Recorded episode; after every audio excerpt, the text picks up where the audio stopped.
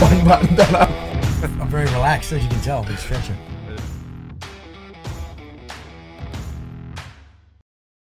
G'day, mate. Uh, What? It's been a while since you come on last. When was that? The uh, That was two years ago, mate, when we did the yoga course. oh my god, they say Oh, Byron. Two. Two years, bro. Don't say Yeah, that. it was Liam. actually legit like two years ago. We were actually on the course then, or was it end of the month? I think it was end of the end of the month, end of February. I think we're on course. Yeah, end of Feb, and then we got back, and, and March was when the world shut down. Let's not talk about that, Bart, because that's. I, I think everyone's done that to death for two years. I mean, there's been, there's been a lot of fucking great things that have happened in that time. If I'm honest, Well, that's exactly what we need For to me, unpack anyway. today, mate. Two years worth of Yeah. stories to tell. I mean, and if there's someone to tell a story, it's Kobes. Um, and sorry, sorry. Before you keep going, I keep undoing it because as soon as you bump the fucking buttons, that's going to fuck it all. Sorry, mate. It's mum and dad are going to have a little fight on camera on, on air. um, so you've gone from we left you at the uh, the yoga camp, and then you went off, uh, and you've kind of been super busy. I think I think the year of 2022 is going to be Shaun Kober's explosion onto the world stage, mate. You, you, I mean, what happened? You took a guy uh, who was a UFC bloke. Um. Peter Well, You can, you can ask. You could ask the guest who his professional fighter is. Yeah, I mean you've you've taken him from obviously he he was dominating, but you've you know you strength and conditioning coach for that. People are going to want to know some little intricacies and take us through it, mate. What the fuck was that all about? um, that was a very vague question, Mech. So I'll do my best to unpack that, bro, and give the audience. Mate, you're lucky uh, you what they got want. you're lucky you got the end of the question. Normally I just fucking haze out and then they're like like that. yeah. So I, yeah, I was, I was waiting for the rest of that. Yeah, so I left you boys on that course. Um, I got back to uh, Thailand uh, about 10 days before everything locked down. And 2020 was kind of a, obviously a weird year, like the world lockdown. Uh, a lot of people, you know, around the world lost their lives, lost family members, lost their livelihood, etc. Um, I was already planning on starting a podcast when I got back to Thailand, and like literally the day before I flew back to Thailand, I bought everything that I needed with the intent of you know doing a podcast course, learning everything that I could um, before I launched. Oh, you did a And- podcast course. yeah, bro. Fuck. Yeah, yeah. I've got a, a, a couple of podcast courses that I've been going through. So you can you can hear like my first podcast episodes are absolutely terrible, but then I've been progressively getting better as I've been going, which has been awesome, man. Because you know it's been an investment for me, uh, and we'll kind of dive into um, that side of the business, what I'm doing, etc., cetera, et cetera, as we go through this conversation. But basically, um, I got back to Thailand. Everything locked down for about three months, um, March through to I think July or August or something like that. But um, anyway, I'd been training Peter Yan, who made his debut in the UFC in 2018. Uh, and we worked together for his debut, as well as uh, I think the subsequent. By that stage, it would have been four fights, four or five fights in the UFC. Um, and through that lockdown period, that first lockdown period, I was actually training him. He was coming around to my place, um, and I was putting him through strength and conditioning with very minimal equipment uh, in preparation for his title fight against Jose Aldo um, for the vacant bantamweight title. Um, so he went away, won that fight, uh, got the title, and then got a fight against Aljamain Sterling for his first title defense. And anyone who follows the UFC knows what happened. Um, you know, Aljamain came out, tried to flurry and then take him down. Um, ended up burning himself out, and Yan just started picking him apart, man. Um, and you know, put him on his back. I think I think he had like seven takedown defenses or something, where Aljamain actually ended up on his back himself. Um, and then in the fourth round, he threw an illegal knee um, to a downed opponent. Um, he had three points contact. I think he had a foot down, a knee down, and one hand down. So you know, technically speaking, um, you know, he was a downed opponent. Uh, Yan threw the knee. Um, Aljamain put on a little bit of a show. Uh, ended up getting handed the belt, um, and then. You know, I wasn't part of that fight camp. It was very obviously everything was was locked down. Because I didn't, I didn't see that fight. Was he? He was dominating the, the fight, so I've been told. And then, literally, like, like you said, the guy sort of churched it up, and you know, Hollywood acting level twelve. I mean, he, he legit got hit by a knee whilst he was down. So, you know, you're not expecting that. But Yan just mistimed it, man. Um, he, he he got it wrong. He mistimed it. He's owned up to it. He's you know taken responsibility for it. Um, and in fact, the last fight camp where I went over to Russia and then Dubai, which I'll come back to in a moment, you know, he kind of he he made a joke about it through the um, uh, through the the public uh, what was it the public workout when they you know had the coaches the grappling coaches striking coaches um, just all for the cameras the media stuff um, where he hit his striking coach with a flying knee whilst he was down. So yeah it was really cool. Funny funny dudes man. We'll, we'll probably dive into um, the fight camp and everything um, as we go go through this conversation. But um, his that title defense against Aljamain Sterling I wasn't part of that camp. Uh, he normally comes to Tiger, trains in Thailand, um, does his fight camps out here. So he's got his, you know, his whole team out here, our whole co- coaching staff, which he didn't have access to. So he flew his uh, striking, his boxing coach over to America, and they trained out of American Top Team in Florida. Um, and during the fight and after the fight, I, I, left it a week. I sent him a message. I said, "Hey, man, you know, it, it sucks to see you lose a title like that. You know, I look forward to working together again in the future. You know, we'll make sure that you know the work's done and um, you get another another shot at the title. Um, and he messaged back and he goes, Coach, I missed I missed you. I missed missed the spark. I missed the power. I missed the conditioning. And his striking coach said the same thing. So, um, fast forward to July last year, 2021, and I get a message from Yan on WhatsApp. Hey, coach, can you come to Russia? I'm fighting Aljamain again.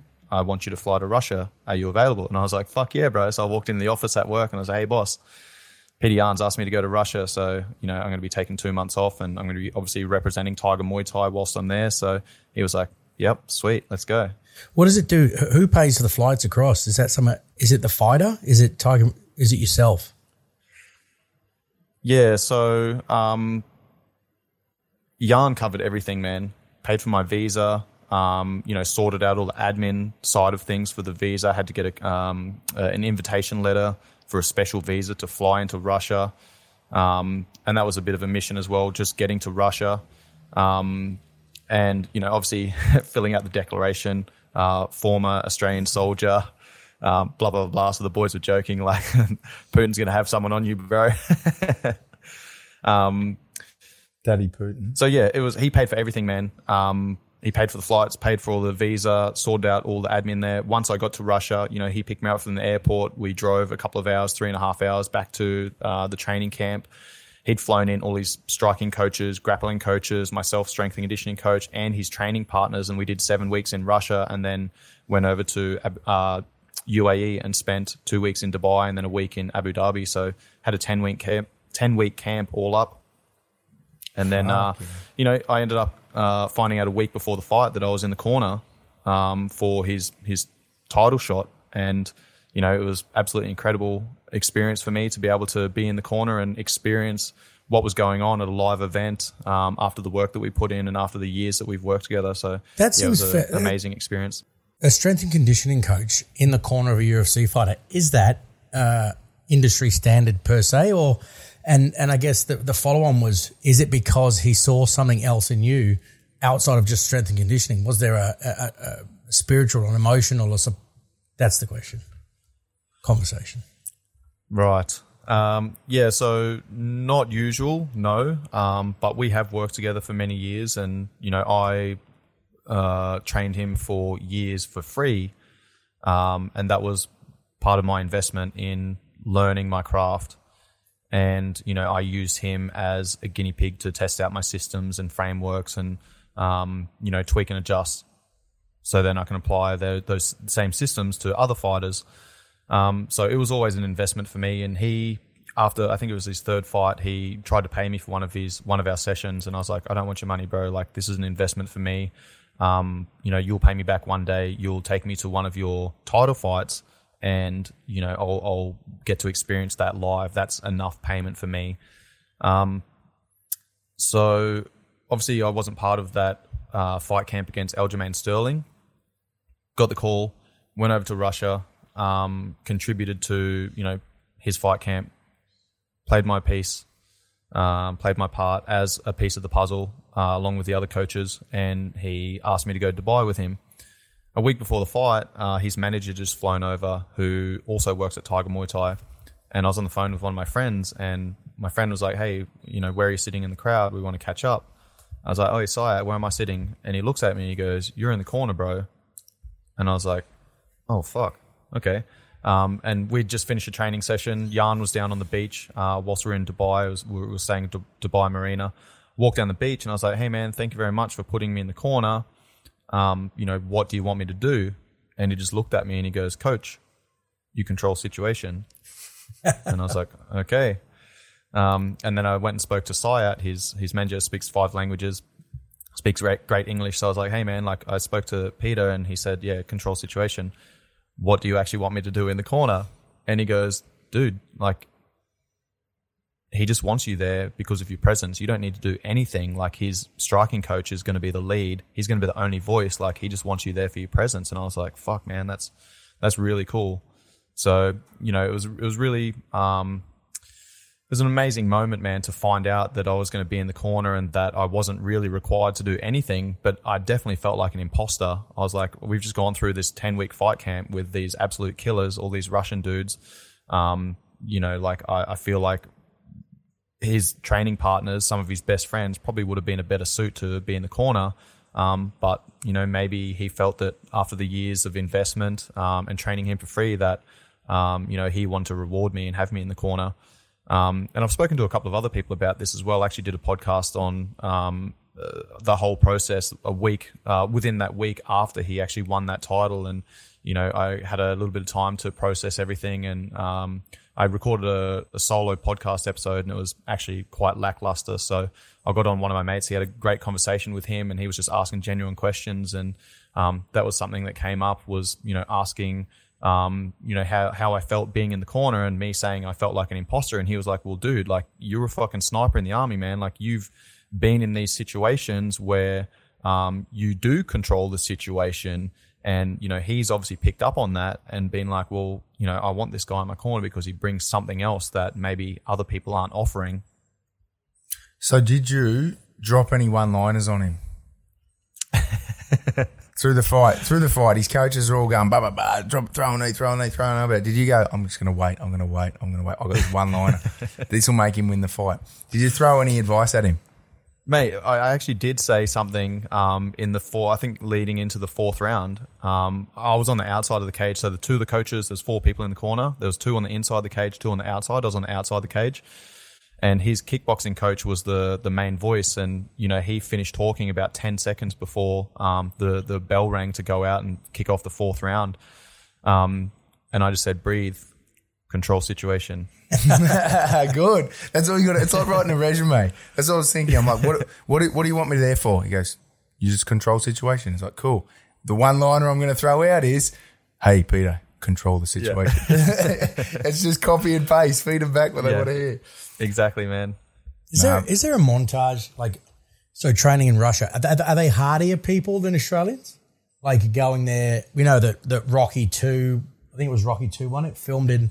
We went off to Russia, and are they hardier people, or or is it much of a muchness? Really, Uh, I mean, that's difficult to answer, man, because look at who I was there with. One, mm. you know, I was I was there with those guys, and everywhere we went, every, you know, people were recognizing them. Um, Yan's got like 1.3 million followers on Instagram or some shit. So he was putting stories up when we'd, you know, leave camp on the weekend and we'd go and um, venture out and, uh, you know, chill out a little bit, get some sunshine and just, you know, live a little bit of a, a normal day, so to speak. And he'd put a story up on his um, Instagram and people would like rock up, man, and like be running along the the path that we'd just been walking along to try and catch up with him and get photos and things like that. It was pretty funny. Um, there was one guy uh, that come running up, and you know we're on this uh, big cliff face uh, on the coast, and there was a heap of I think it was eight hundred. It's called eight hundred steps, I think. A heap of stairs going down to um, you know going down the face of this cliff down onto this pebble beach. Um, it was quite steep, and there was a lot of steps. Um, and we gone down. He got stories, put them up on social media. We swam on the beach. We come back up, and like it was a path that was going like crawling along the the coastline, and people were running along trying to find him. And one guy ran up and went blah blah blah, blah in Russian, And Yan said something, and the dude like just nodded and turned around and started running off. And all the boys started laughing and called him back. And I was like, and then blah, blah, blah, blah. They end up getting a photo. And I was like, what just happened? And they're like, oh, that guy asked for a photo. Yan told him to run down the bottom of the beach, come back up, and he'd give him a photo. Got to earn it, mate. They're funny dudes, man. They're, they're real funny dudes. Like, um, you know, I, I was spending probably four to six hours with these guys every day. You know, we, we kind of lived on a. Uh, it was it was almost like being on barracks again. You know, there's there was a heap of buildings, accommodation, lines. Um, there was a mess. Um, you know, a pool, a gym, tennis court, soccer field. It was right on the beach. So you know, we'd have all of our meals together. We're doing all the training sessions together in the gym. You know, so I'm spending four to six hours with these guys every day, and there was times when I was like, man, I wish I spoke Russian because there was, you know, we'd be sitting around the dinner table and one person would say something and then someone else would kind of laugh and throw something back at them and then someone else would like throw something back and then the laughter would get louder and then someone else it was just throwing banter man the boys just throwing banter and I was like fuck I wish I could contribute to this conversation because like I I've, I feel like I could. I feel like they're you know funny dudes, and we share a lot of um, similarities, just being guys and um, you know training hard and spending a lot of time together. It's almost like being on deployment or going through you know IETs or something like that. It wasn't the- share a lot of similarities. There wasn't an Antonio Banderas 13th Warrior moment where you just clicked and you started speaking Russian and understanding it. Well, there was there was one guy, a Dagestani guy, like a really good wrestler, man. I couldn't understand what the fuck he was saying. He couldn't understand what the fuck I was saying. But we just had this like this mutual communication where he would say something and I would just nod because I felt like I understood what he was talking about. And the thing was like, you know, most communications seventy percent non-verbal ish. So you know, I really had to tune into those non-verbal cues. Yeah, that's what I was about to ask you. Like, I was in Bosnia in 2015, out on the piss. I think when you uh, when you sub when you, if you're out on the piss with people, you and you have a few beers, and I mean, I'm pretty deaf when when I'm on the piss and there's there's music, uh, and you get into subconsciously just reading body language. Um, Did you did you notice that? Because I mean, I, so what I noticed was that after about two hours with these people, I had no idea what the words were coming out their mouth, but I knew what the intent was, and you could get to the point where oh, we, we didn't have to do anything. We're just two dudes in a bar, but I had like this English to Bosnian conversation for like an hour. And we, we ended up going, yeah, like you're just shaking your head. You're like, and if you don't really know, you just laugh and you're like, yeah, he- he's laughing, I'll laugh. So did you get to the point? The question, did you get to the point where after enough time with these people, you, you can kind of gauge what their intent is? Yeah, absolutely, man. Um, you know, as as I said, uh, you you pick up on those non-verbal cues, and um, you know, you're reading body language, you're reading facial expressions, and you kind of. I mean, I was uh, six or seven Russian dudes at the dinner table every day, breakfast, lunch, dinner. Like you get a you get a feel for the conversation and you know what they're talking about, and um, you know sometimes I'd just I'd pull it up on Google Translate and be like, "What are you guys talking about?" And they're like, "Oh, we're talking about." whatever and I'm like ah I felt like you guys were talking about something there because of the way that they were communicating with each other so yeah we definitely started picking up on those things and, and tuning into those things Yeah, that's gold. Mate, going back to um, what you're saying, I, I, I hope I didn't take this wrong. I, I think I got what you were putting down. Like, the world's interpretation of Russians is they are all hard. They are all fucking cage fighting. There's a hundred, I don't know, what's their population? Hundred and something million, hundred, whatever it is. It's like every male in Russia is a hardened, war fighting fucking savage. And it's like, well, maybe, but maybe the most famous Russians are the ones fighting in the UFC, and therefore they give the reputation that everyone in Russia is like them. But I, I, get the impression that it's like coming to Australia and going, yeah, if you're hanging around a UFC gym, you think Australians are pretty fucking tough. Sorry, I, got, I made a um, comment to Max saying I wasn't going to swear. I just realised I swore four times in one sentence just then. But in reality, you walk out on the street and the rest of the country as a whole is not anything like a UFC fighter. Is that you- is it the same in Russia, or is there the the volume of tough dudes or hard men to soft men is is it higher the ratio in Russia than than over here? Uh, it's a good question, man. It's uh, it's definitely something that you notice. Like before going to Russia and immersing myself in the culture, I definitely felt, um, you know, that kind of standoffishness from from Russians, and um, you know, always kind of wondered why that was. But once I was actually immersed in their culture and I was hanging around these guys so much, man, like you know, you would see them act one way in public, and then they'd be uh, a little bit different behind closed doors. You know, when they're with their own people, when they're with their friends, you know, they're laughing a lot more. And, you know, what I realized was they're actually really funny dudes, man, that I was spending time with, you know, so um, it kind of softened up my uh, view of Russians. Yeah, I, I can't remember who it was. It was, it was a podcast I was looking to, listening to about a year and a half ago. It was a Russian dude, and he's like, "When the difference is the reason people think Russians are, are, are harder or rough, or whatever, is because in normal day to day conversation, they just don't worry about the fluff. It's very direct and, and, and very very unfiltered. And I I rate it. And to give you a bit of context, I don't know if I'm ready for this on the podcast. The, my, the last two girls I've dated have both been Russian, and I, I got I got suspicious for a minute there. I'm like two Russians in a row. I've never met a Russian girl in Australia before. Then I meet two back to back. I'm like, yeah, the the bloody what do you call it? KGB's probably got something to do with this. but at the same time, like I, found that I got along with them way better because I prefer a conversation that is unfiltered and very very blunt, and and it, they just are. If, if they don't like, if you're going to do something, it's not like what do you want for dinner, and you go back and forward for five hours because they don't actually tell you. It's like what do you want for dinner? It's like I want this. And if you can't get that, then I'm going to be unhappy about it. I'm like, that's honesty, and I love it. I Yeah. think I think I might have to go there, mate. I, I I think I might have to go there for a holiday. Yeah, yeah, it's it's a cool place, man. Um, but as I said, that was my experience is probably different to a lot of people's. If you're going there as a tourist, then you know it is going to be a different experience because I was seeing those guys behind the doors, and you know they were having conversations, and it's kind of weird to smile at someone in public in Russia. Really? Yeah, man. You just don't do it. Oh, I don't know if I could it's do like- that. I got to smile and say good day to everyone, even in why, Sydney. why the fluff, bro? yeah, well, I don't know. is that fluff, fluff, no or is fluff. that just giving people like a bit of love for the day? I don't know. Maybe I'll cut away smiling at cultural people and see what happens.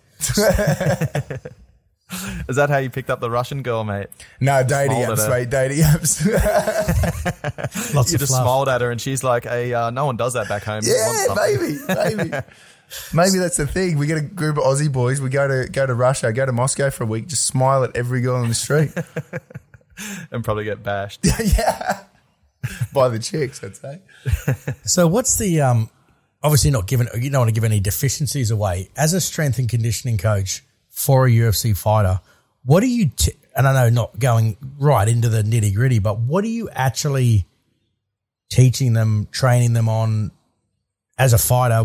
Is it particular muscle groups? Is it movements, or is it just con- like what is it? Uh, that is a very difficult question, Max. Uh, it depends. There's my answer. That's No, a good. That's a um, good answer. It, it, it does legit depend on um, the athlete. It depends on their strengths, their weaknesses, how long we've got, um, what their game plan is, who they're fighting, what organization. You know, organ- different organizations have different rules. Um, so yeah, every single fight camp's different. Every athlete's different. Uh, I need to do um, an athlete analysis and, and figure out what they need, and again tie in with all of those other um, variables I spoke about. Um, a lot of the time, it is working on strength, stability, power, speed, endurance, stamina, energy system conditioning. Um, if I've only got four weeks with someone, then maybe I have to run like a conjugate system where I'm doing a little bit of everything uh, in each session. I might only have them, you know, one, two, three times a week if I've got a longer period of time, then I'm going to go through like a block periodization model where I'll go from, like in Russia, for example, I went through um, strength and stability for about three weeks and then went through power development for two weeks and then transferred to uh, speed and power endurance and conditioning for about three weeks. And then it was just about tapering off and tightening everything up. But a lot of things that I do um, is about energy product or sorry, force production force transfer, force application. Okay, so what I'm doing in the gym needs to be able to carry over to what they're doing in their uh, skill sessions. You know, if they're throwing kicks, if they're throwing punches, if they're grappling, um, etc. You know, they need to be able to organize their body into a manner to produce the most amount of force with the least amount of movement, and allow that force that they're producing to carry through the kinetic chain and be applied to someone's face, hopefully. So do you do you get a brief from their head coach of like these? Oh, he's coming to you. He wants to come to you. Obviously, I mean, I'm, I'm sure it's different every time. But but Peter Yan's obviously put his hand up and say, oh, "Hey, I want to go and train with Kobes again." Um, does the head coach write you a, a training brief or a set of orders to go, hey, these are the objectives. This is what I'm working on with him at the moment. This is what I need you to do. Um, it depends. Yeah, this was a cool thing about being in Russia, man. Was I was like working. I was one of the team, um, striking coach, grappling coach, strength and conditioning coach, plus training partners. So we had a really good system where we'd be working together. You know, we're training twice a day. Um, if I had strength and conditioning in the morning and I knew that he had, uh, you know, his kickboxing skills in the afternoon, I would talk to his coach and be like, "Hey, what are you planning on doing this afternoon? How hard's this session going to be? Um, blah blah blah." And then I would make some adjustments to my session, or I'd talk to him and say, "Hey, I need to really put the foot down in my sessions for the next couple of weeks. I need you to back it off a little bit." Um, so we had really good communication between all the coaches and all the the training partners about you know um, working different intensities um, and undulating those intensities so that we were working together rather than and, and complementing each other's training sessions rather than taking away from each other's sessions, which was kind of it was a really cool experience because in Tiger, you know, sometimes you don't have that communication. There is a disconnect between um, the different coaches. So when Yan was uh, training for Jose Aldo for the vacant um, bantamweight title, um, he was doing his strength and conditioning with me twice a week, and then he was doing uh, boxing with uh, our boxing coach, and then he was doing Brazilian Jiu Jitsu, and then he was wrestling, and then he was doing his MMA sessions. So he's working with you know four or five other coaches, and every single coach is like pushing him to the max. Mm-hmm. So then I was having to back off some of our sessions because I could see that he was dragging his heels, he was his head was a little bit low, and his energy levels were low. Man, he was tired, so you know I was I was looking at that stuff and um, constantly making adjustments. So, you know, over the years, it, has been uh, good to tie in with the other coaches because then we we link in a lot better and you know are able to uh, come up with a plan together to then uh, put together the best training plan um, to allow him to be peaking at the right time. So for Yan, for example, he doesn't have a head coach. Like he's his own head coach. He just puts Yeah, the, the people that he wants in the positions that he wants to then guide that process. That's a big he's, he's kind of like a he's kind of like a patrol base commander in Afghanistan, right? He just says like I had, a, I had a great patrol base commander that would just go, hey boys, this is what we want to achieve. You know, snipers, what are you guys going to do? Engineers, what are you guys going to do? Mortars, what are you guys going to do? Security section, what are you guys going to do? Blah blah blah. And like the boys would come up with a plan. Mm. yeah, the boy. Yeah, yeah. I guess. Yeah, that's a big. I mean, it would be interesting to of trust, track him. It'd be interesting to track him over, over as he retains his belt, like to see whether he brings on someone just to. I mean, a head coach, realistically, that's just your coordinator, and, and all the other people are mm-hmm. still plugging in. To take that on yourself seems like a fucking lot of distraction. To go, hey, I've got to put together, or I've got to coordinate my own trainers. But I guess, I mean, if, if you're good and you know what you want, then that's that's yeah, you, you you don't really want other people putting their finger in the pie. It'll be interesting. Yeah, exactly, man. He's I mean, he's got a team around him, right? And you know, he's got all of his team that he had in Russia. They're all here. They're all at mm. Tiger right now. Yeah, you know, right. so he's he's he's found the winning formula and he's just flown all those guys in, man. So he hasn't changed anything. Sorry, I just got to make the screen bigger, mate. Your face was getting too small. Um, how's uh since since Yan? I mean, obviously, any question. There's a few questions I've got coming up that if if you got to let too much out of the bag and you don't want to, then just tell us to fuck off. I've done it again. just swore again. Um, how's it been since then? Because he's, he's yeah, I know. I, I, I really want to get this podcast to the point where we don't swear at all, but I'm the main offender. I've been Um, trying for two years, bro. it doesn't work, mate. How many years in the army? Te- five, six, you whatever. you can't just that many that. years of swearing in every second sentence, you can't turn it off. How's it been, mate? Like, if if what how how is Peter? If, if someone else comes up and goes, hey, like another UFC fighter, high level fighter comes up and goes, hey, mate, I've I've seen you work with him. I want you to work with me. Is he going to be okay for you to do two two known fighters at the same time? oh man, I'm working with a number of fighters at the moment. Uh, Any- I've got any a guy big names? Fighting one championship. Uh, he's fighting for the heavyweight title. Uh, we're recording this on Thursday, 10th of February. So tomorrow night, he's fighting for the the Don't heavyweight tell title one that. Everyone, championship. everyone thinks this goes out live, mate. You've just you've just ruined Now you, the put, now you put the fucking pressure on, mate. we'll, we'll end up getting taking four weeks to edit this, mate. They'll be like, 10th of Feb, what have you been doing? That's all good, mate. All my fighters would have fought by then. Oh, good. Yeah, good. I've got I've got uh, Kane Mousah, who's um, co-main event at Bellator uh, Dublin in a couple of weeks' time. I think 25th of February. Uh, Marlon Moraes, uh, I've been training him for the last couple of weeks. Got another couple of weeks in fight camp, um, and then a, a, number of other uh, guys that I've um, that, I, that I've been working with that I've have worked with in the past that I'm working with again. So yeah, really cool. That's sick. Is it a is it a projection of confidence that you think? So obviously, your persona that you are, the person you are, and the persona and, and what you project that that level of confidence. Do you think that helps in a, in a coaching environment? Uh, and and is that the true representation of your internal dialogue, or is that the that you put your superhero suit on when you go to work in the morning, or?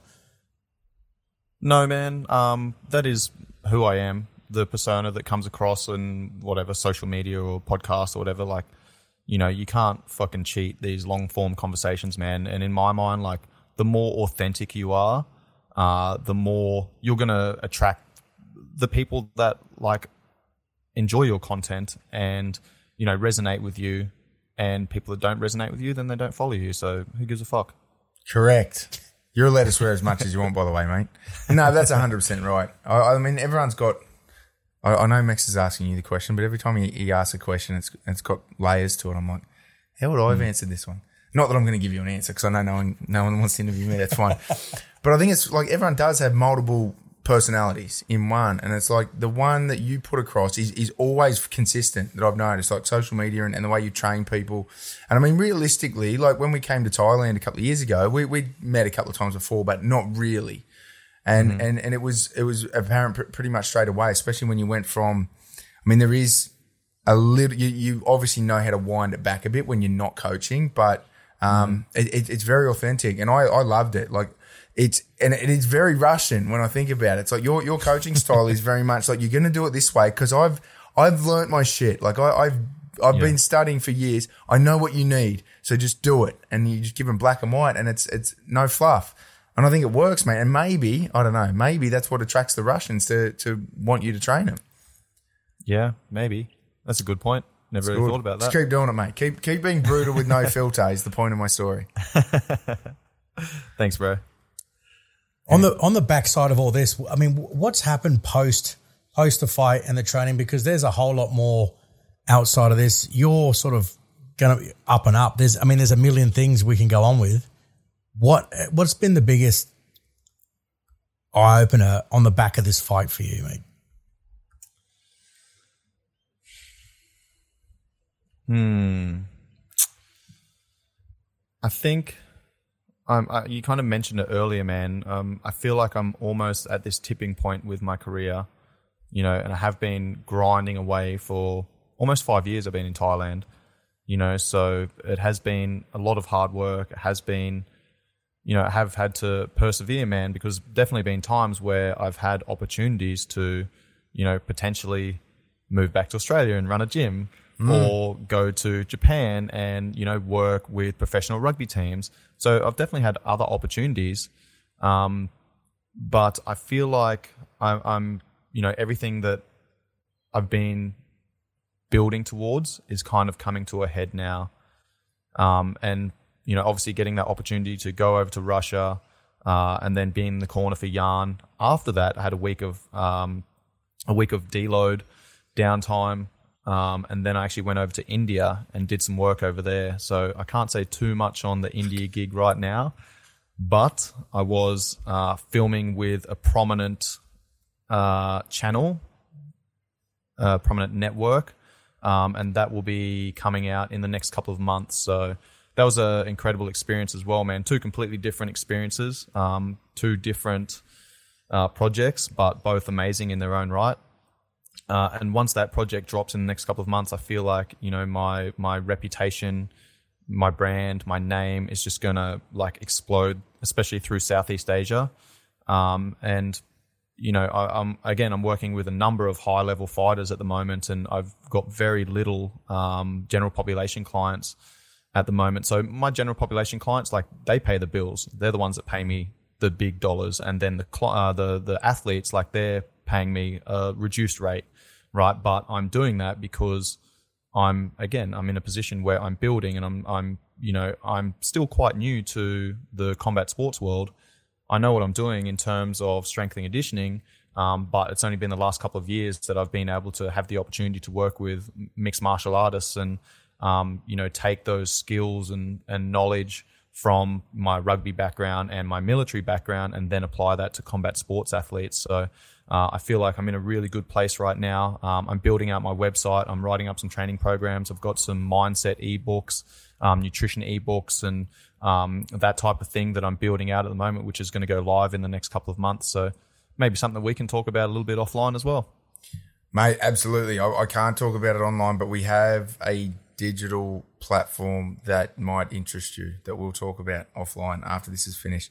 But absolutely, mm. mate, it sounds sick. I mean, I, have noticed you're always busy, which is you got to be. I've, everyone, I, I believe it's part of staying mentally healthy and happy. Is you you don't want to be over busy, but you need to be busy. Your brain, your brain, and your body both need to be moving always, mm-hmm. and and you always seem to be. I really wanted to drill down into what happened in India, but I don't think we can by the sound of it. I think that that piece that you, you sort of spoke about where, and I know absolutely, mate, I've met you. I, I mean, I've, I just your, your depth of knowledge in your field is is phenomenal, man. So, um, but I, I spoke to another bloke. I was up in Townsville and uh, he was nothing. He was nobody. Dropped out of school, dyslexic, year seven, maths and English, stayed at home, retarded. Whoa, and, whoa, you'll have to bleep that one out. Hang on, what is it? 29.30, we've got to cut 10 seconds out. That shit will get you. Anyway, sorry, Dick, sorry to cut you off. That's worse than swearing. it is these days. oh, God. Um, but he, he started, he was on the dole and he rocked up to a job site and it was, it was earth moving plant equipment for this big company. And he's like, look, they wouldn't give him a job. They wouldn't give him a job. I said, nah, budget's tight. And he's like, look, I don't want you to pay me I just want to come and get work experience. And I and he, he he said he rocked up and for months he just worked his ass off like balls deep every day, worked, worked, worked, and then by the end of the th- his three months rocked up, they're like, dude, you got a job, and then he just mm. cracked it from there. And and I know that's not that you, but but that that knowledge of saying you, you give someone that opportunity that's your segue into the into the world, isn't it? Going like, I know what I've got to offer how do I put the cherry on the top and you pick me? Mm. Yeah, absolutely, man. And that, that goes back to what we are talking about earlier about that investment. You know, I had to put myself in a position where, you know, I was going up to these fighters and being like, hey, do you have a strength and conditioning coach? Can I put you through a training program, you know, for the next four weeks and let's see how you perform in this, this next fight? And, you know, that's how you build proof of concept. Mm. And it was years of investment before, you know, I, I was actually getting paid from these fighters. So now I'm in a position where you know I've, I've guys that uh, have just returned and I've trained for free in the past. I'm saying to them, they're like, "Hey, coach, I want to work with you." I'm like, "Hey, man, I can't train you for free right now. Like, I'm so fucking busy, and you know, I need to pick and choose who I'm working with." And mm. like, if you're not willing to pay, then I'm not working with you. Yeah, yeah, absolutely. I'll leave I, that spot for someone else. And I, I think that's that's uh, like the younger generation. We we have to admit, like they there's there's an issue. Young the younger generation want to get paid twice as much as they're worth for doing nothing, and and that's going to be a problem. And there was all, I, I always get these um, people saying like we we can't go to the American model of internships where the company demands you do a 12 month internship or whatever it is, working for free because they just want free labor for for the mundane jobs. And then they, they, they pitch it out as, oh, we're going to give you the experience you need to then go and get a job. That's the company dictating. That would be like a fighter coming to you saying, I need you to train me for free. Um, and if if if you if I dangle the carrot for long enough, you'll get some um, some some re- return at the end of it. Like that's very different to you, a fighter coming mm-hmm. to you and you saying, "Hey, I want to train you for free because I got to learn the ropes." I think yeah. that that's yeah. I, am concerned about the younger generation and their attitude towards needing to be paid like they're training the UFC champion when they just did their cert three in fitness. Yeah, hundred percent, man. It's a you know it's uh, that's that's the world that we live in, bro. It's this instant gratification. You know, no longer are people able to, you know, put off that um, return on investment. Mm.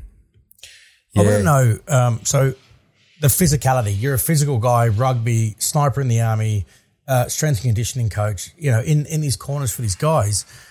But you're a complete package in regards to what do you do when you get your when you go up to a fighter and they and back in the you know five years ago, ten years ago, and you're like, hey, uh, can you fight? You know, can I train you? And they're like, no, I don't want your fucking program, mate.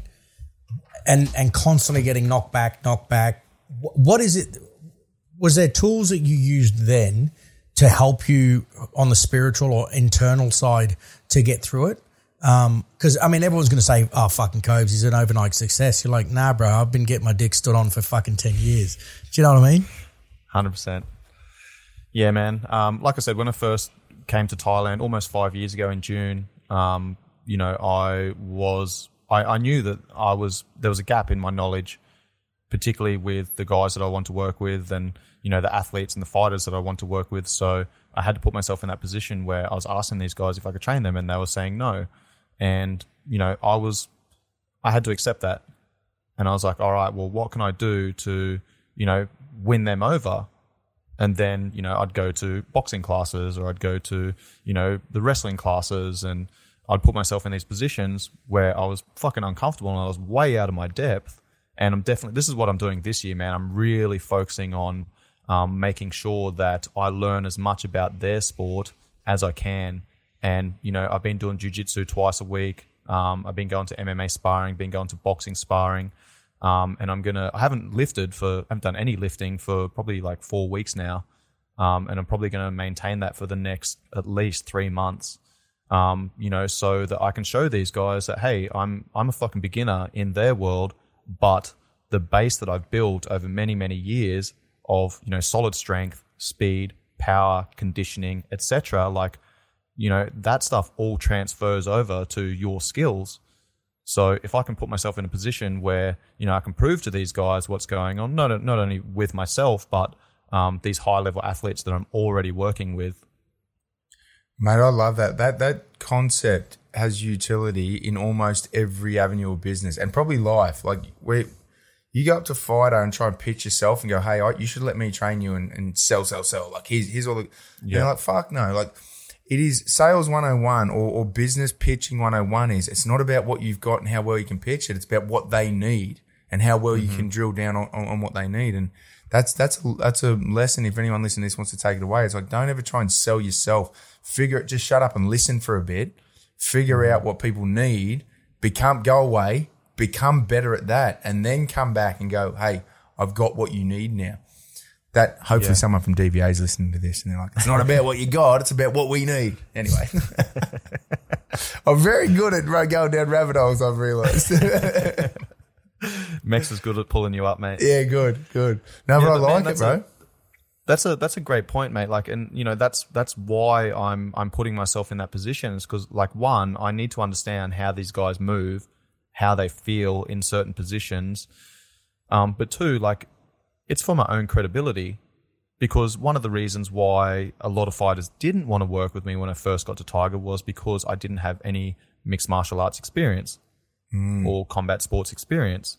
You know, so um, now's about building the credibility and you know having them understand that hey i'm willing to put myself in this position i'm going to step into your world and you can see what my world brings to yours and maybe you want to bring your world over to my world and we can see if we can work together and, and complement each other Oh, mate, that's another one. That that absolutely, and that's got utility across across different cultures as well. Like to go, I've learned everything out of a textbook. Therefore, here's all this stuff. Like I can I can preach like this is the textbook answer. I am the expert. That's fantastic. But lived experience is pretty much what you just mm. defined, right? It's like you mm-hmm. don't have to be the best fighter in the world to come and train me. You just need to understand what my world is, and you got to go away mm-hmm. and learn that. Once you've learned it, it's like I. You step in the ring, like you can probably, you're probably a decent fighter now, but you step in the ring with Peter Yan, you're probably going to get in a bit of trouble, right? And so you don't need to be as good at them as them. I, I grew up watching all different sports, rugby, tennis, whatever it was, and I was always questioning, like, how do you get, how do you get a coach who's never been to Wimbledon to train a Wimbledon athlete? It's like that's not the point. You don't. You just need to understand the world, understand the culture and the lifestyle, and then you can you share some experience. And that must have been tough, like to get because approaching fighters as a non-fighter is daunting enough, but approaching them and going, "Hey, I want to become someone who trains you to make you better," That's got to be a daunting thing. How old were you when you first started training fighters? Um, 36 now. I was 33, I think, 32, 33 when I first got to Tiger. A few years. Yeah, mate. Would have been 32, just turned 32. It's probably. I mean, I, I, the more I talk about this stuff and go, oh, everything you're saying as far as training fighters and being in a fight kind of culture environment has utility in life in general. And then I say it out loud. I'm like, of course it does, you idiot. Like humans evolved fighting for everything. I'm like, but it does. It, it seems like the practices and the culture around a fight camp, fight gym, fight life has lessons that will cross cultures. Hundred percent, man. I mean, you think about sports. We grew up playing sports, all right? Like, what did you learn from sports? You learn that, you know, you're going to be good at some sports and you're not going to be good at other sports. And you're mm. also going to learn that, you know, if you put in some time, energy, effort into specific training, you can get better at those things. You also learn that, you know, you need to be a part of a team. And if you're in part of a team, you know, sometimes you're you need to play a role as a team member. You might be the best player in the team, but maybe you get pushed to a different position because you know there's two other players that play the same position and they're not as versatile as you. They might not be the best player in that position, but they're going to play in that position because you can be better utilized somewhere else, right? And you're also going to learn that sometimes you fucking lose. Mm. Sometimes you put in the preparation and things don't go your way. Like sports has taught me so many things in my life. Yeah, absolutely. I've, I've, I mean, my, my oldest kid started school last week, and I've across the road from their high school, there's this little, ah, their school, sorry, primary school, there's this little karate class. As soon as I dropped him off, I walked in, I had to hit the bloke up and go, hey, when, when, what, what time, what's your timetable and your schedule? Because I've got to get the young fella in here. The only, the only negative I've ever thought about was like, I always wanted him to do team sports because I've always thought like team sports teaches you X, Y, Z, like how to fit, find your place in a group of people. Do you, do you think is is I'm I'm sure this varies from fighter to fighter, but is fighting a team sport? Do you think? Hundred percent, man. Um, I've spoken to a couple of uh, high level strength and conditioning coaches for my podcast recently, and this is something that we've spoken about. Is you know again going back to Yan, he's in Thailand right now training out of Tiger Muay Thai, and his entire um, training team is here with him, the same team that he had in Russia, right? So, um, you know, he's putting the right people in the right positions to get him to where he needs to be, get him peaking at the right time.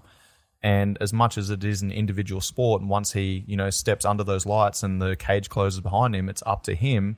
You know, it's been a team that's got him into that position.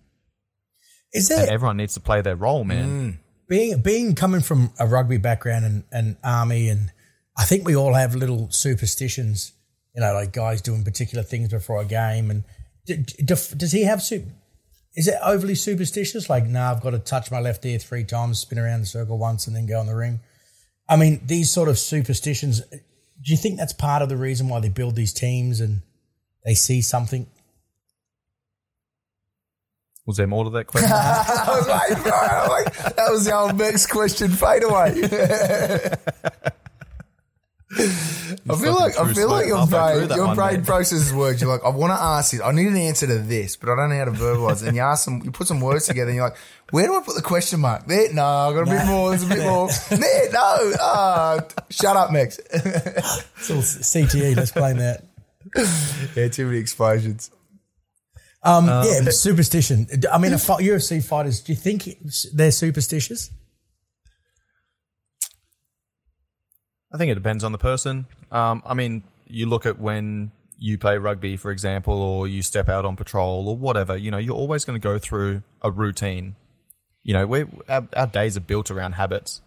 So I know for me, if I'm, you know, I'm about to step out on the paddock and I'm in the changing rooms, I'm listening to some music, I'm about to boot up, I'm always going to put on my right sock first and then my left sock and then my right boot and then my left boot and I'm going to tie my right shoelace and then my left shoelace. And once I do that, it's like I'm, I'm uh, triggering something in my mind where I'm like, all right, this is the, the, the habit that I go through. Now I go through my routine, right? And then that gets me in the right mindset where I can then transition from being chilled, listening to music, whatever, to then now starting to visualize and focusing on the task at hand and going through the mental and physical preparation.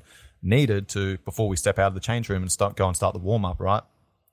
Yeah, is it So belief belief systems? man, and, uh, that's always and once once sorry, Yeah, it's that belief system stuff where you go, uh, you look at teams who are, or even tennis players, like there, there are. I honestly look at it and think these teams physically, when you look physically, like that guy's six ten, blah blah blah.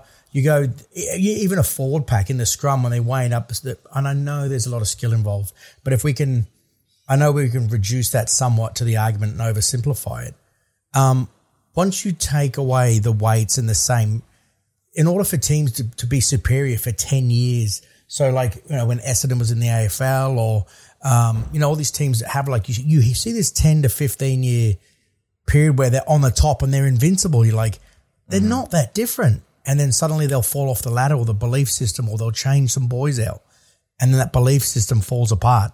Is that something that you think about as well? Or is that just me sitting there watching football?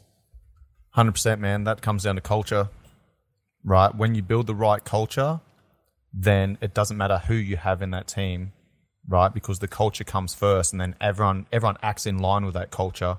Like you look at the All Blacks, that's why they've been so dominant for so long, man. You know, I think it was after the was it 2007 World Cup uh, in South Africa. I think they they they got knocked out by the French, and then Oh, that was went through- 99, I think. Oh, maybe it happened. No, it might have happened twice. But 99, the All Blacks got. Oh, that was the actual final. I think the. Oh, mate, I'm, I'm, my brain's fogging up. They either beat Yeah. the, the French beat the, the All Blacks either in the final or the game before the final. No, I think the. French beat them before the final in 99 and then Australia beat the French. But yeah, it's happened a couple of Hmm. times to the All Blacks. And then you're right. I'll let you finish the story, but you're right. They, they were like, we got to fix our mindset. It's not our physicality. Exactly, man. Yeah, because they they went into the game and they had this um, kind of thing hanging over them, over the team about you know being knocked out in the finals, and then the French knocked them out. I can't remember if they beat them in the final or in the in the semis, but um, afterwards they they you know went through a complete overhaul of the process, and you know they got their um, their senior leaders in, or the senior players, and went let's make uh, you know a, a leadership team and let's give these guys a lot more ownership. Um, and they that leadership team then started making the rules and, and was like, you know, if you're rocking up five minutes late to training, that's not acceptable. And if you're going out and getting on the piss when, you know, we're supposed to be on a curfew, then that's also not acceptable. And over the years, you know, having the right people in the right positions and building that culture has allowed them to, you know, allow that culture to then lead those decisions and those actions and behaviors because all the players are going to tie in line with that. And if they don't, then they're out, man. There's how many All Blacks have you seen that are fucking really good players, play a couple games with All Blacks and never play for them again because they've got a no dickhead rule, right? They don't fit the team. And, you know, they, they, they think that they're bigger than the team and the All Blacks um, culture has built this, um, uh, what would you call it? Built this, uh, I guess, character where the team comes before everyone else, And- every and- individual. And the same the other way. Like it, I, I noticed when over the last decade when the All Blacks were on their roll, like even if one player had a had a shit game three games in a row, he wasn't getting dropped because they knew that Mm-hmm. that dude was part of the team and he was probably going through shit and he, was got to come through it. The Wallabies, on the other hand, it's like they play this week. They play in a fortnight. I don't know any of the players because it's a completely different team. Every game, they're just ch- changing their team. And it's like that is a team run by managers who want money, not by people who understand the culture of like unity, I guess. Yeah, I mean, all of everything I just spoke about is in uh, a book called Legacy by James Kerr, and it talks about you know the culture that they created after that 2007 World Cup, and then you know obviously what happened then. Then New Zealand won the uh, 2011 World Cup, and then 2015. You know, and they went on a roll, man. They just created this culture where that culture then dictated how people would act and respond and behave in that team environment. And it gets um I mean, I I, I don't want to get too woo woo, but I'm I'm everyone talks about mindset Yes, you and they're do, like mate. I do, I love it, I love it. no, I'm a firm believer. There's there's two things. There's energy and there's there's this kind of uh, manifesting reality, right? The energy one we'll, we'll leave for another day because that's about crystals and kumbaya. But I, I think I think there's a lot of my point is it's like let's not write it off just because we haven't had another 200 years of research into it. I'm like, maybe in 200 mm. years we're going to find some stuff and go, hey, maybe that energy stuff needs more investigation. I think this manifesting reality needs more scientific exploration. Like we get, you sit down with a footy team or a professional athlete and you say, visualize success and it will come to you. And everyone's like, I'm good with that. I, I accept that as a thing. Like I, if my coach says to me, just visualize winning, visualize winning, and then you win. You're okay with that. But then you say, hey, if you sit down and you visualize and you, you can manifest your own reality, everyone's like, oh, okay, hippie, see you later. I'm like, I think we need to do more research into the All Blacks would be a great case study because they were like, they had a reputation that was, they beat us for the last two and a half years, but don't worry in the World Cup because they will choke. Mm-hmm. And that was their reputation. And then they flipped the switch and they're like, not anymore, we're not. And then, and then they just went on a roll. And we accept that to go, oh, they someone changed their headspace, and everyone's like, yep, I'm okay with that. Green tick, green tick, that fits my scientific evaluation, good to go. And then you're like, all right, if you're having a shitty day for five days in a row, sit down and visualize having a really good day. And everyone's like, no, no, that's woo woo hippie. I'm like, that's the same thing. We just, I, mm-hmm. I, I mean, I, I don't know how you do research on it. This is far above my pay grade. I just think some of these coaching kind of resilience and these mindset pieces need to be looked at and go, hey, we need to start quantifying what's happening here. I don't know how. Yeah, listen, man. Like you know, you look at those professional teams, and a lot of uh, professional athletes and sports teams are moving down that route of having sports psychologists. Why? Because that is a fucking, you know, a big piece of the puzzle that a lot of people, you know, up until recently have left on the table. Now, you know, obviously they're professional teams, so they're paying for these sports psychologists to come in. The average person doesn't have access to that you know so they need to do their own work. That means you need to listen to podcasts you need to read books you need to do your own fucking study and research and talk to the right people that you know is going to put you in uh you know the right mindset that's going to allow you to manifest the thoughts the actions behaviors the habits that you need to put into practice every single fucking day to get you to where you want to be Mate, that that argument, I I am going to take this out as a clip because that we, we need to push that to, to everyone, not just DVA, but like the psych industry in general. At the moment, psychs are taught how to dig up your trauma and try and put a band aid on it or fix it. That's fantastic. I look at it and go, Let, let's treat them like a PT and go, you are going to go, if you've had an injury, you're going to go to an ex-phys. I get it. You need a reactive recovery model. That's fine. That's a very small percentage of the population. Most people are going to a trainer because they're like, I just don't want to get diabetes and fucking explode because I'm getting really mm-hmm. fat. And it's like, cool. Are you going there to dig up the negative and just try and put a band-aid on it? Or you're you going to go there and the PT is going to be like, you're at the shitty end of the spectrum. Let's get you to the fit end of the spectrum. That's what everyone's mm-hmm. doing. That's what a sports psychologist does. It's like, no matter where you are, I want you to be the optimum, high performing version of yourself. That's what, in my, again, this is just my opinion. Every psych should be operating off that model. You go in and you're like, hey, I'm pretty depressed. I'm down, blah, blah, blah. It's not like, hey, let's dig up the trauma. It's like, make me a high performing, happy version of myself. That's, mm. that's yeah but that's simple. That's, that's the issue, man. Is like people go in and they talk to a psych and they and they they say, "Hey, make me the happy version of blah blah blah." No, you need to fucking take responsibility and do that yourself. Yeah, I you know, think- because talking about what you said then about you know people going and talking to a psych and it's normally reactive. Mm. You know, as a trainer, a lot of the times when I do have general population clients come to me and they're trying to make changes in their life, it's because they don't like where they're at and they want to move away from something and it's reactive, right? When I'm working with professional athletes, it's proactive. We're looking ahead. They need to prepare for something, so we need to get there. It's moving towards mm-hmm. something. Two completely different directions, man. One's moving away from something. Once you're far enough away from something, you stop moving. If you're walking along and you, you you're about to step in dog shit and you smell it, you move far enough away where you don't smell it anymore. Okay, you Yeah. don't need to keep moving. I, I agree. I agree somewhat. I, th- I think it's all the same spectrum. So down one end, you're obese, you got diabetes, you're about to explode.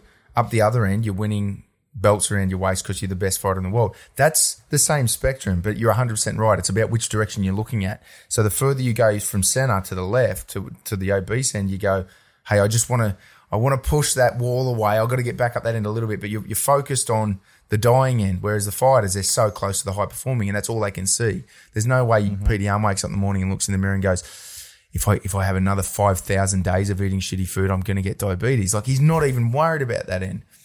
But I mean, I I just want to see a world where psychs look at the full spectrum, not just middle to left or middle to right. I think that would solve some problems.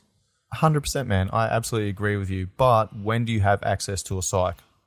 Oh, that's the big problem. when That you're in a- the number Yeah. one friction point. There's not enough, and there's not enough. The ones that are there aren't qualified. And I get, I guess, I- again, I'm half of these podcasts is just me processing ideas and and using Well, it's- getting it's guest the- information. That's how to- we organize our thoughts. Exactly, exactly. And I think um, we have at the moment we've got trainers like yourself who are you, you do some of the middle range stuff, but you are focusing on high end clients and you are looking in that direction. That is the equivalent of a sports psychologist, I guess. And then all the other psychs that you go and see are in the middle. I don't know. I mean, I, have never been done a psych degree. Well, but I mean, you can't flex. You bring this up all the time. You can't. You can't flex your mental health. Uh, and and so when you're sitting there and you're going home and you're knocking back, you know, a can of piss on it over a weekend, and it's not until the wheels fall off that you're like, well, fuck, maybe instead of being like, no, I need to sort some shit out. And I think that's high school really just teaches you, you know, some real basic shit like how to write some words down. In my case, not so much.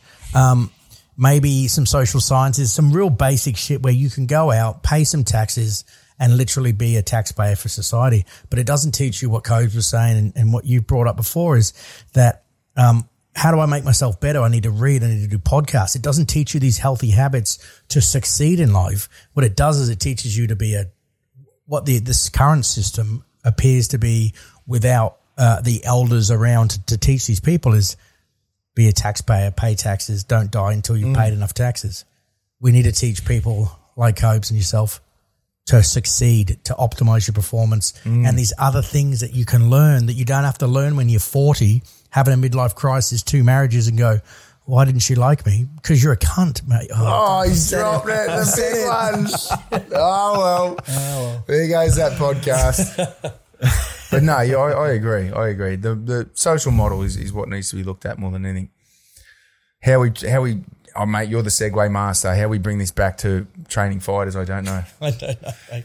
I think it's a belief system, Kobes, I and, I- and I think what you've done, your persona, your your your knowledge, you've all these things we've spoken about, belief and uh, you know superstitions, but the belief structure. He believed in you, and you were part of his system and his superstition to to achieve that. And I don't know, looking outside, looking in, mate, uh, like I said, and, and we, I'm privileged to get to know you from a personal perspective, and I don't have to pay for your two, 20 minute, you know, conversations, but I think you've achieved it, mate. And uh, I hope people don't, they give you the credit they do in the next couple of months and they don't start sprouting off the overnight success shit because it's just not true, mate. And especially knowing what you went through even to get to Thailand and the decisions you had to make to start this life, mate. So, yeah.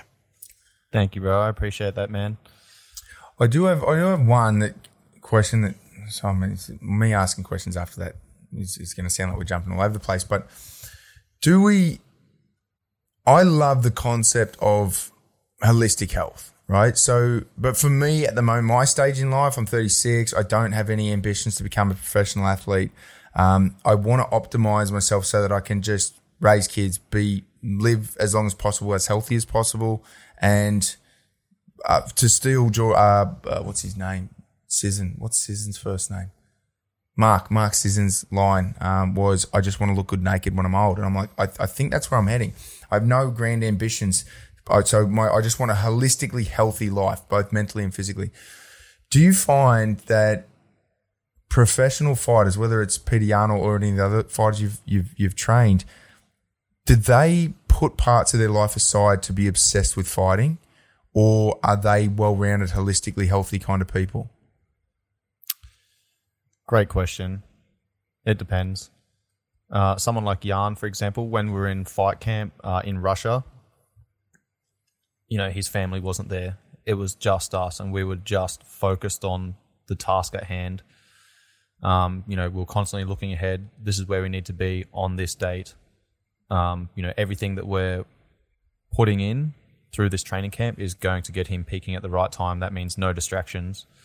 you know, but then obviously after that, after the, you know, he shone under the lights, he got the belt wrapped around his waist. Um, you know, he had time off with his family and spent another week or so in Dubai and then went home, spent a, a little bit of time at home and kind of unwound and, you know, really dialed back his training and um, kind of just lived, man. Um, but, you know, this is something that he's done over many years because he has figured out that, you know, there are seasons of life. And if you want to really um, excel at one thing, then you need to invest everything into that thing and then remove all other distractions. But then there's going to be a point where, you know, there's a point of diminishing returns where you need to then step away from that, rest, relax, unwind, um, go through a period where, you know, something else becomes your number one priority. And then, you know, once you get another target, once you get another goal, once you've got another date, then, you know, you make those adjustments. So, you know, life is all about prioritizing, man. You know, we have priorities whether we name them or not. Mm. You know, and that shows up in what you do on a daily basis. And if your priorities are, you know, watching Netflix as opposed to um, getting sleep, you don't need to name that, man. Like it's already fucking happening, mm. right? So, um, I think looking at different seasons of life, constantly uh, assessing what's actually important to you, um, and then aligning your actions to uh, tie in with that. I think that's absolutely essential, man. And you know, that's a fucking never-ending process. You're always looking at that. You're always looking at um, everything that's happening in your life, and you know, you're trying to juggle those balls. And if you try and t- juggle too many balls at once, you know, you're going to drop something. Mm. So, you know, looking at a couple of priorities and going right, where does this sit on my list of my hierarchy of values? How can I then start uh, scheduling my day to tie in with that? Absolutely, mate. Love it. Sorry, Max. I knew you were trying to wrap up because we are on the clock. We've got the boys in England coming up next. And I, I, I saw you trying to wrap up, and I'm like, no, I've got to get this question out. I don't care how long it takes. Mate, no, look, that was just, I mean, that is an honest uh, assessment of, of, of, what I've looked at, the outside looking in, mate. And uh, like I said, I really appreciate the time, man. It's been back and forward. Um, amazing to watch and live vicariously through you. And we'll keep getting you on if we can get any insights as we go along. And, and look, if there's any, if there's an opportunity while you're in a camp and you want to send some odds our way um, for the next, let us know, mate. No, if, if Yard's going into the next fight with a broken rib, let us know. We'll go heavy against him. Bet on him, mate. Yeah, that's probably right. You bet on a Russian with a broken rib. That's probably a good bet. No, mate. Uh, mate, always a pleasure to have you, mate. Wise, humble, and uh, educated, mate. Thanks very much. Love you, mate. Thank you, boys. Really appreciate it. Love your work. Cheers, bro.